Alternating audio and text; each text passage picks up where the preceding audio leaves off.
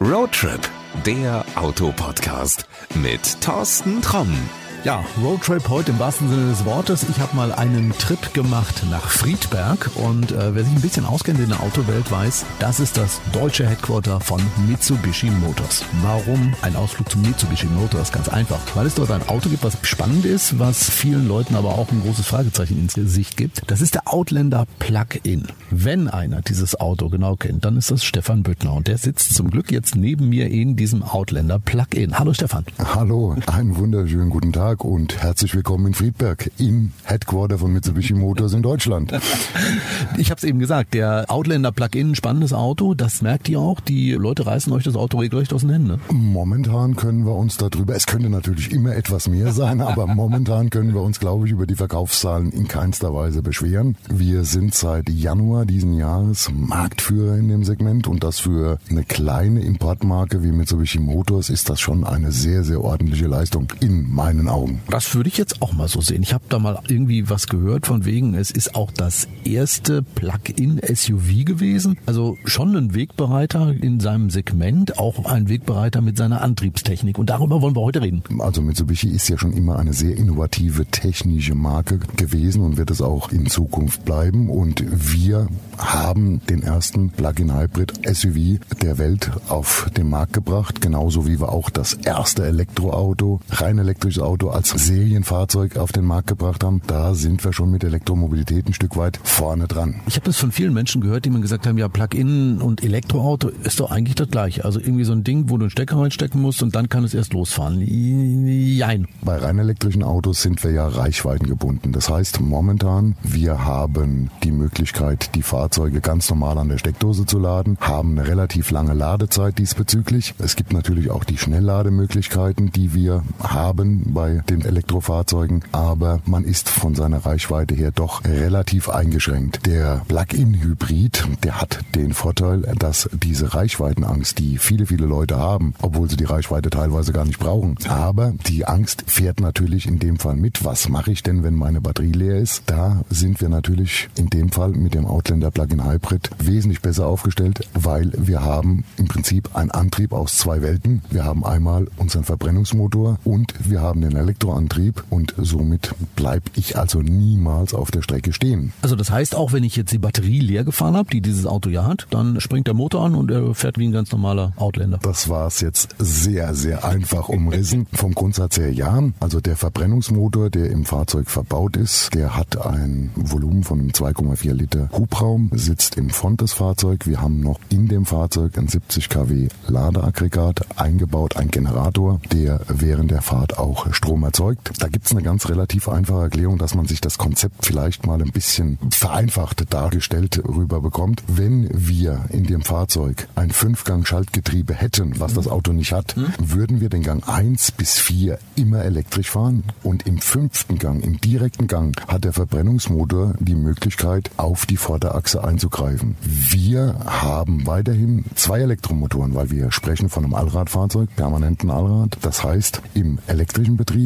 kann sein, dass da der Motor läuft. Ja, ist möglich, aber wir fahren dann unter Umständen immer noch elektrisch, auch bei laufendem Motor. Das ist der sogenannte serielle Hybrid. Der Motor treibt nur den Generator an. Der Vortrieb auf den Achsen ist rein elektrisch und ab einer Geschwindigkeit von 64 km/h, dann kommen wir in den sogenannten parallelen Hybridmodus. Da hat der Verbrennungsmotor die Möglichkeit, direkt auf die Vorderachse einzugreifen. Er wird dann im Prinzip nur mit einem Mehrscheiben-Nasskupplungspaket auf die Vorderachse geschaltet und der vordere Elektromotor wird dementsprechend dann weggenommen aus dem Antrieb. So, jetzt weiß ich schon genau, es sitzt garantiert der eine oder andere da und sagt, boah, das klingt kompliziert. Was muss ich denn da alles machen? Also ich habe hier in dem Fahrzeug zwei Pedale und habe auch keine Gangschaltung im klassischen Sinne, sondern einfach nur einen Joystick und ich muss einfach nur den Fuß auf die Bremse stellen, meinen Startknopf drücken den Joystick nach rechts legen und nach hinten ziehen, dann bin ich in dem Modus D und ich fahre los. Alles andere macht das Fahrzeug von alleine. Es schaltet den Verbrennungsmotor zu, wenn er benötigt wird. Es fährt rein elektrisch, wenn genügend Batteriekapazität noch da ist, ohne dass der Verbrennungsmotor läuft. Ich habe viele, viele Möglichkeiten, noch Tasten zu drücken, um zu sagen, was ich möchte. Beispielsweise kann ich den Verbrennungsmotor, wenn ich morgens nur fünf Kilometer auf die Arbeit zu fahren habe, da kann ich den Verbrennungsmotor komplett unterdrücken, indem ich die EV-Taste,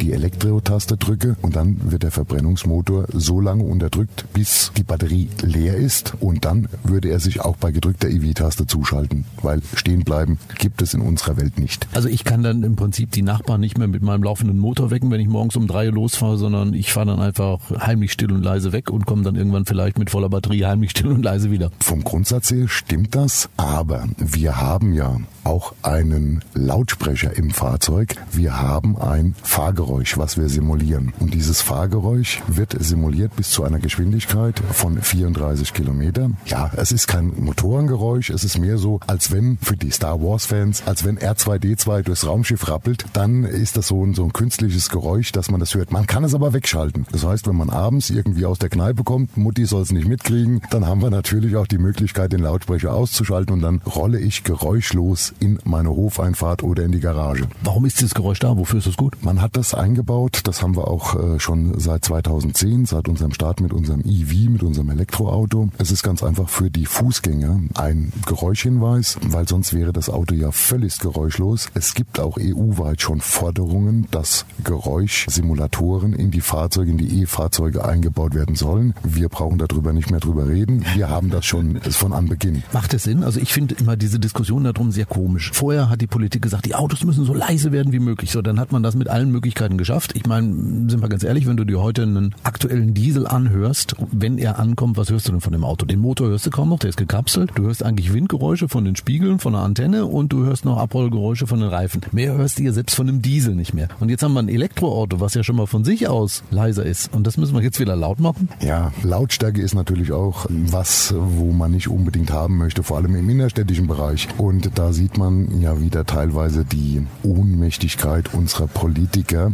die ganz einfach irgendwelche Dinge in den Raum stellen. Natürlich, wenn ich heute ein modernes Fahrzeug in einer 30er-Zone, das kann ein Vierzylinder, ein Sechszylinder, ein Acht oder auch ein Zwölfzylinder sein, den werde ich nicht mehr hören, weil er so geräuschmäßig abgedämmt ist, dass ich wirklich nur das Rollgeräusch der Reifen höre in dem Geschwindigkeitsbereich.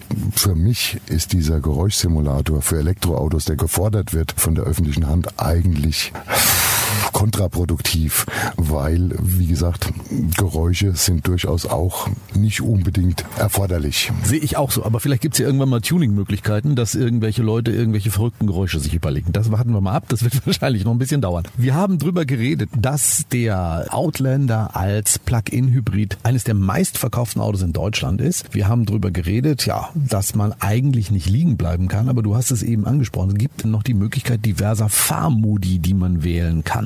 Braucht man das oder muss man sich eigentlich da gar nicht drauf konzentrieren? Also wenn ich relativ faul bin und mich nicht für Technik interessiere, reinsetzen, Knopf drücken, Gangstufe einlegen, rollen, fertig? Vom Grundsatz her absolut richtig. Es ist im Prinzip ein Auto, was keinerlei technische Vorkenntnisse braucht. Ich fahre einfach. Wer ist der ideale Ansprechpartner dafür, wenn ich überhaupt keine Ahnung habe, wenn ich mich mal so ein bisschen mit dem Auto beschäftigen möchte, wenn ich wissen möchte, ja, was kann ich mit dem Auto eigentlich alles machen? Also grundsätzlicherweise sind unsere Händler da der richtige Ansprechpartner. Wir haben um die 500 Vertriebspartner in Deutschland und davon kann man durchaus die Händler ansprechen auf dieses Auto. In 99 Prozent der Händlerstationen ist auch so ein Fahrzeug als Vorführwagen verfügbar. Es spricht auch nichts dagegen, mal eine längere, weil wir wollen ja niemand überreden. Wir wollen ja jemand ganz einfach mit unserem Produkt überzeugen. Überreden funktioniert manchmal, aber nicht so wirklich. Das also wenn ich so ein Auto mal für ein oder zwei Tage haben will, um mal zu gucken, kann ich das haben? Das mit den eins bis zwei Tagen ist überhaupt kein Thema.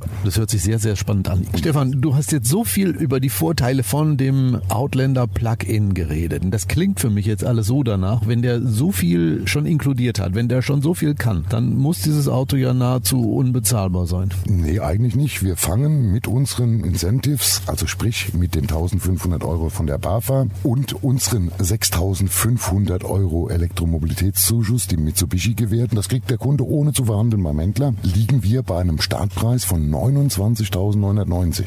In der höchsten Version, in der höchsten Ausstattung. Das kenne ich. Eure Preislisten sind eigentlich immer relativ kurz. Ne? Da gibt's wenig Extras drin. Es gibt drei Ausstattungen, eigentlich die, wobei die höchste eigentlich immer mit allem komplett ist. Äh, jetzt komm, verrat es. Also wir liegen hier bei einem Listenpreis von 49.990. Der Kunde hat noch die Option, eine Metallic-Lackierung dazu zu nehmen. Weiterhin haben wir noch die Möglichkeit, ein festes Navigationssystem hinzuzuziehen. Dann sind wir irgendwo nochmal mit 1250 Euro, kommen dann noch auf die 49.990 Euro drauf. Dann ziehen wir jetzt wiederum diese 8000 Euro ab und dann liegen wir bei einem Betrag von irgendwo 43.000, 43,2. Also wir haben jetzt so viel über dieses Auto geredet, dass man es einfach erfahren muss. Du hast es eben gesagt, wer will, soll einfach den Mitsubishi-Händler seiner Wahl aufsuchen. Der wird ihm mit Sicherheit weiterhelfen können. Wenn du jetzt ein bisschen mehr über dieses Auto wissen willst, ja klar, zum einen packe ich dir einen Link in die Shownotes, da kannst du dich schon mal über das Auto informieren, kannst vielleicht auch mal gucken, wo der nächste Händler ist. Und ich verspreche, wir werden dieses Auto in der nächsten Folge einfach mal in Ruhe auf all seine technischen Möglichkeiten und wie er sich so im Alltag bewährt, auch noch testen. Aber es ist definitiv, Stefan, du hast mich neugierig gemacht, ein Auto, was viel Technik hat. Ich glaube, was auch viel Spaß machen kann. Und äh, ja, das sollte man einfach mal, gerne auch länger, ausprobieren. Das sehe ich ganz genauso. Und ich habe festgestellt für mich, dass das Fahrzeug entschleunigt. Ich möchte, seit ich das Fahrzeug als Dienstwagen fahre, möchte ich eigentlich so viel als möglich rein elektrisch fahren. Und das ist einfach ein ganz entspannteres Fahren. Nicht mehr so dieses Gehetze, wie man es früher gemacht hat, sondern man ist wirklich energetisch, versucht man gut unterwegs zu sein. Das werden wir in der nächsten Folge ausfinden. Stefan, vielen, vielen Dank dafür und äh, ja, dann würde ich mal sagen, bis zum nächsten Mal. Ne? Da freue ich mich drauf. Tschö. Das war Roadtrip, der Autopodcast mit Thorsten Tromm.